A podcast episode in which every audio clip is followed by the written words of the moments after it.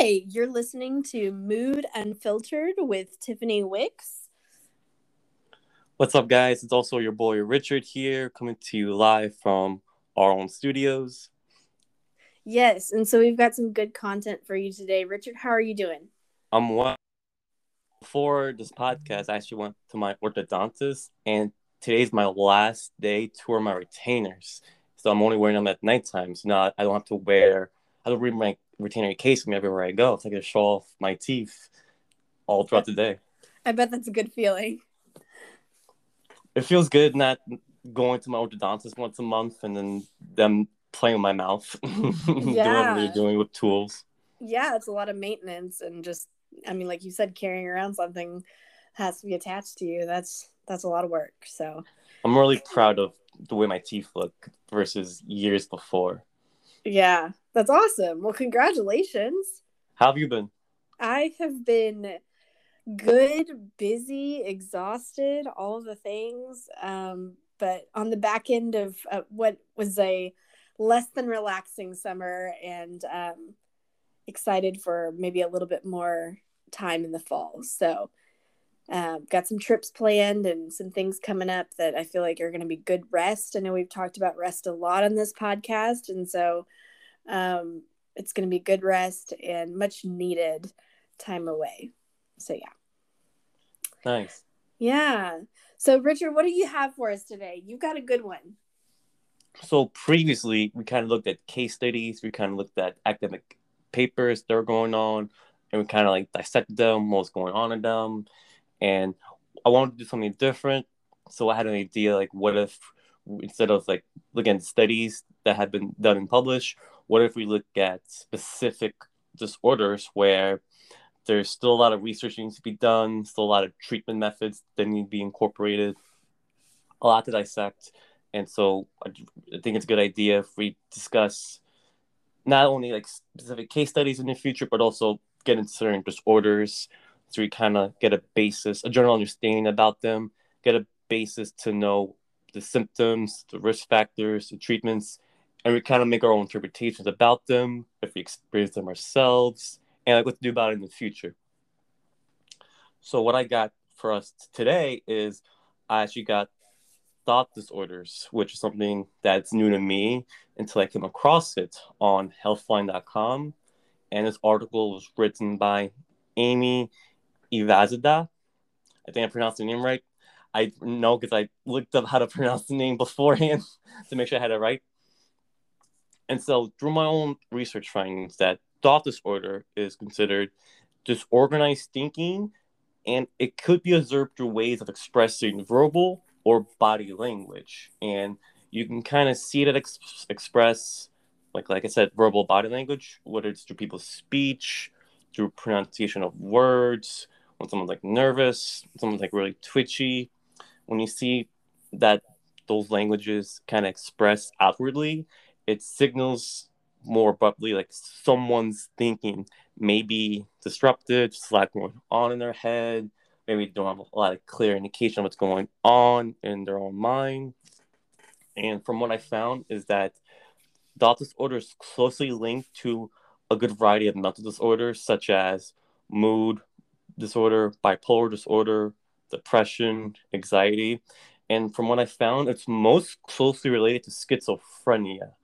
And schizophrenia, you're not your thinking is not really in line with reality. So you thought disorder could be a byproduct of schizophrenia, and thought disorder could also be a byproduct of these other disorders I talked about before.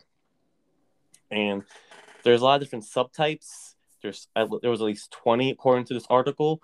I won't get into all of them just because there's only so much time that Anchor will, will let us have, and so much so much time in a day but there's two that seem pretty common, and one of them is distractible speech, where one person is talking about a certain subject in conversation, and you find them having to get off topic, get distracted by internal stimuli, external stimuli. They're not really flowing with the conversation that they're leading or they're involved in. Something I've been guilty of, and I'm sure many other people have been guilty of. And depending on where you are on the spectrum of mental disorders, some people may have more patterns of distractible speech more so than others. And another subtype of a thought disorder is something actually called paraphasic error, in which some words are more mispronounced just because you're thinking too hard about saying what you're thinking. So oftentimes when you're trying to make a sentence and you're thinking about it a little too much, you can mispronounce a word that otherwise you might not uh, mispronounce beforehand. And so these are some of the, these are two subtypes that I've kind of experienced to come across, and I've come seen them other people. And one thing I want to note also that I found on the National Institute of is that there's an article published by Mara Hart and Richard Levine that problems in thought process processes is linked to difficulties with psychological and social well-being. So if you wanted to really base this disorder on some kind of clinical basis, the one of the ways you would do it is you would kind of measure how a person is doing psychologically and how they're doing socially. And how the way you look at those metrics kind of give you an idea of if there's any problems in their thought process, whether it's the diagnosed for thought disorder or amongst many others, because most disorders and the symptoms tend to be comorbid, but we'll get to that on a different day. And some risk factors that can lead to thought disorder is a large accumulation of stress, using mind altering drugs like overdosing on marijuana, edibles, LSD, many other drugs that kind of alter your, your way of thinking. They're kind of psychedelic. And uh, of course, abuse of drugs is always a proponent of disruptive neurological functioning. As another risk factor would also be an autoimmune disorder, and a lot of this, and a lot a lot of autoimmune disorders are hard to prevent and treat because they're always ongoing. There's only so many things you can do, and if not treated properly, can really lead to a lot of brain fog, as I like to call it. And and in addition to these risk factors, some of the ways that clinicians tend to like keep an eye out for symptoms of thought disorder is people could distribute a Rorschach test to kind of interpret patient responses. And in this article, it gets like a brief history of Rorschach tests, but it's a good way to measure someone's line of thinking with what they're seeing through these Rorschach tests. There's also something I learned that's actually pretty cool that I just learned that there's a thought disorder index where clinician asks a patient open-ended questions and just like and based on their answer, it kind of provides the clinician a spectrum of how to base the answer off, like on a score of like zero to one. So I think it's like, I think it's like if you're like, if you're like 0.5, just kind of like depend on your answer. I think the highest score is like a one. I want to look into that a little bit more I can kind of describe the accuracy a little bit better. But there's that's kind of a way to determine the severity of a thought disorder. And last thing I kind of want to touch on to give a general analysis of thought disorder is some of the common treatments that was alluded to in this article is antipsychotic medication and psychotherapy. And before we kind of continue to give our own little interpretation, our own little bare thoughts. I just want to keep the audience in mind that although we are counselors and counselors in training, anything we say is we are not your counselors. We are just giving our own thoughts and opinions. So please consult your own doctor or your own psychiatrist, psychologist on what to do about similar symptoms to thought disorder. Thanks, Richard. I think, you know, this is really interesting because thought disorder is not something that um, a lot of clinicians talk about um, and kind of just in case consult groups and just being in my own practice. Uh, we really don't see a lot of thought disorder. I also wonder though if it's because things like the Rorschach test and the thought index and like those assessments have to really be done in order to diagnose them. And a lot of those assessments require a licensed psychologist as opposed to a professional counselor. Um, but I think that you know you you touched on this idea that thought disorder is comorbid, and I think that that's so very accurate because there's so many things that can mask the diagnosis of a thought disorder and which is really sad because there's things that you could do to treat it right? Like you were talking about psychotherapy you were talking about antipsychotic medication but if you're just treating the schizophrenia you may not completely catch the need of the patient to be able to uh, articulate their thoughts correctly or even just throw da- slow down their thought processes um, or come back into reality as opposed to um, just treating the hallucinations and delusions of schizophrenia or just treating the mania and depression of bipolar disorder um, and just just to name a few.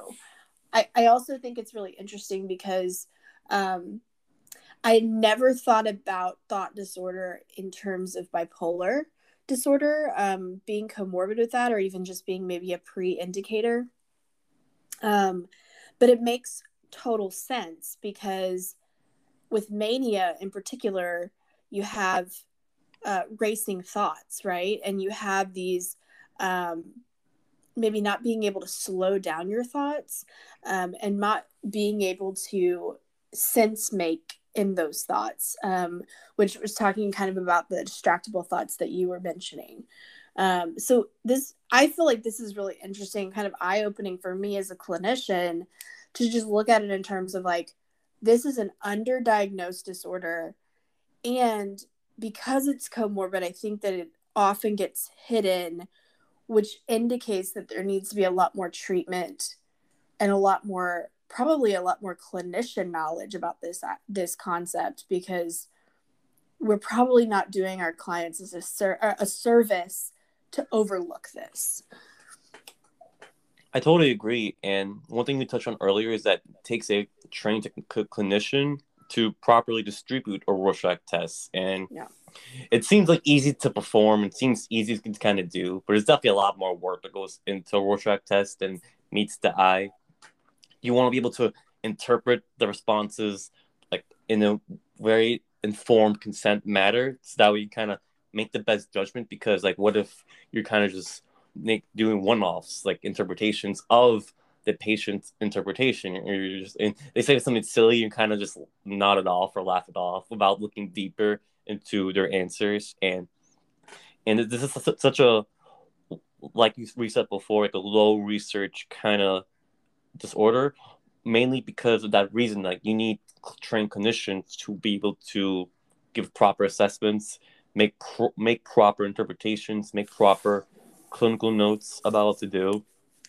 And like many other disorders, like this field just still growing, still new, still a lot because like what if people could make more assessments over time the more they learn about thought disorders because another thing that this article noted is that there might be some connections to uh, brain like brain parts such as and I don't want to like I don't want to say any parts of the brain because I don't want to misinter- I don't want to misinform the audience saying like wrong parts of the brain. They can kind of quote me that I this is something like definitely worth researching more.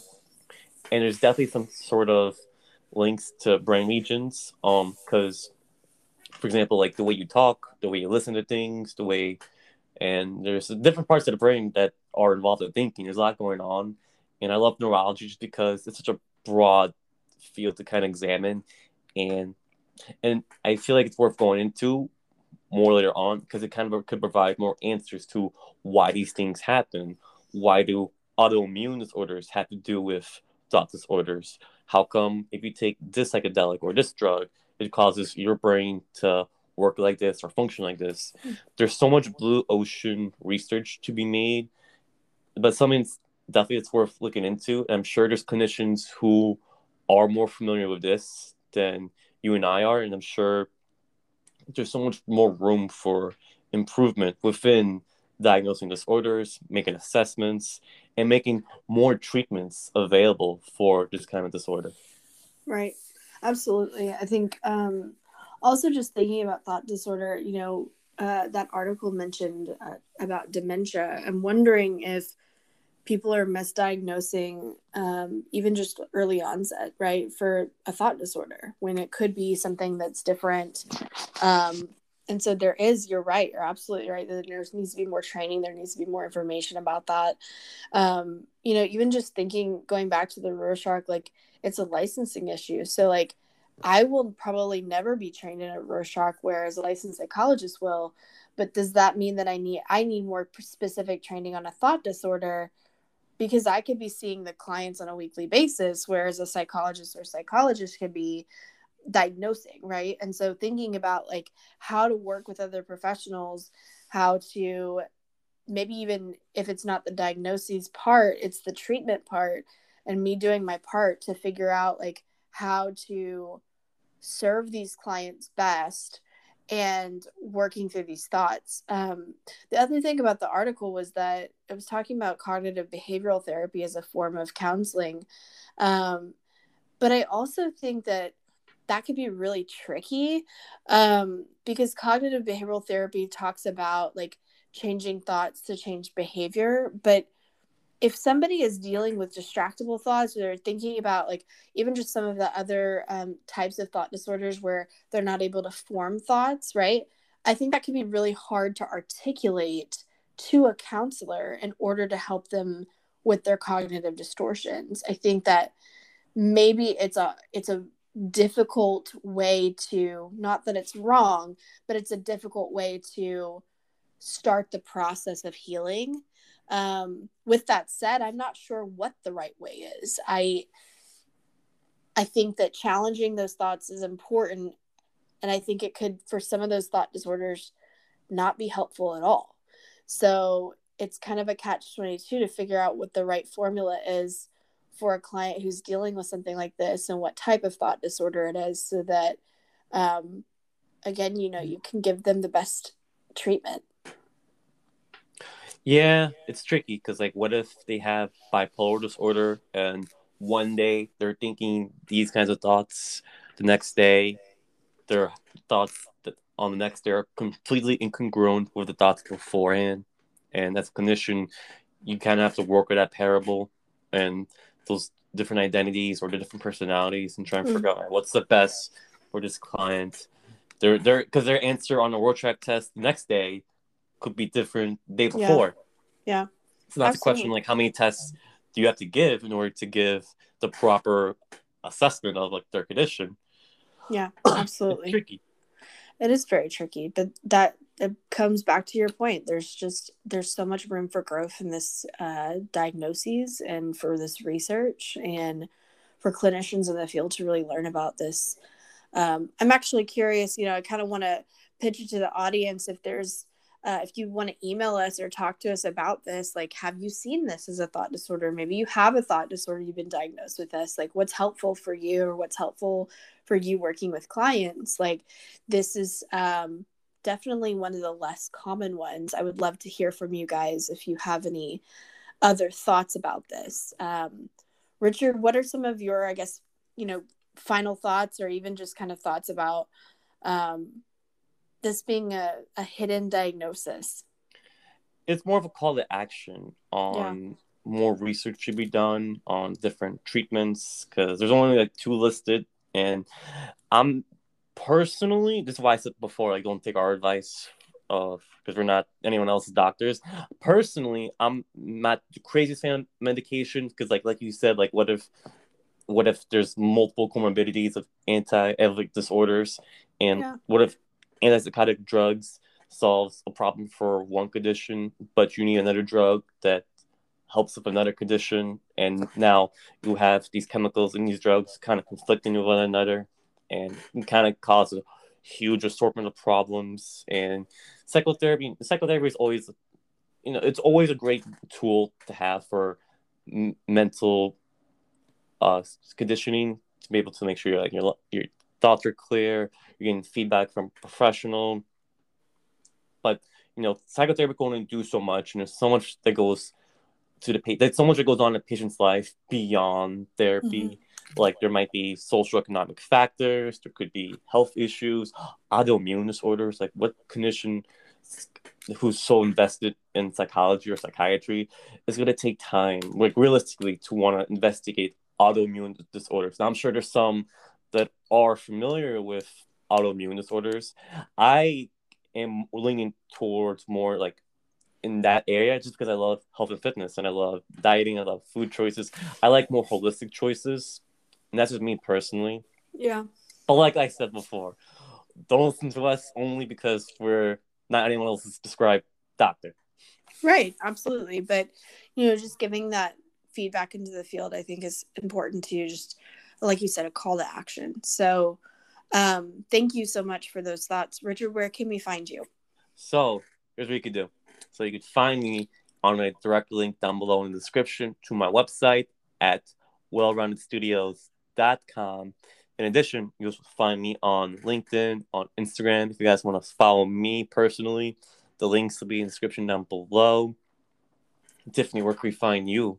You can find me on moodcollab.com. I am the clinical director and owner of Mood Wellness Collaborative. Eh, we are a therapy practice in Connecticut that works with millennials, um, millennials in corporate America, all the things that we've kind of been talking about is rest, um, proper diagnoses, um, just getting you well um, in a holistic way. And so, um, you can find me there. And uh, we are just so glad that you took the time to listen in today. Thank you for being here. Um, again, you can reach out to us in any way, shape, or form. We would just love to know your thoughts on what our podcast is. Richard, you've got something else? Yes. To anyone who's listening, also follow the Mood Collab page on Instagram. We post a lot of cool stuff there. Our stories are phenomenal, yes. at least in my opinion and you always get like little positive notes throughout the day to keep you going, keep you motivated, and to remind you that we always got your back and we understand where you're coming from. So feel free to engage with us on social media on our Mood Collab page on Instagram. The person who's running it is phenomenal. Yes, she's great. Thank you so much for that last tip. So I hope you have a wonderful day, wonderful week, and we will see you mm. next time on Mood Unfiltered.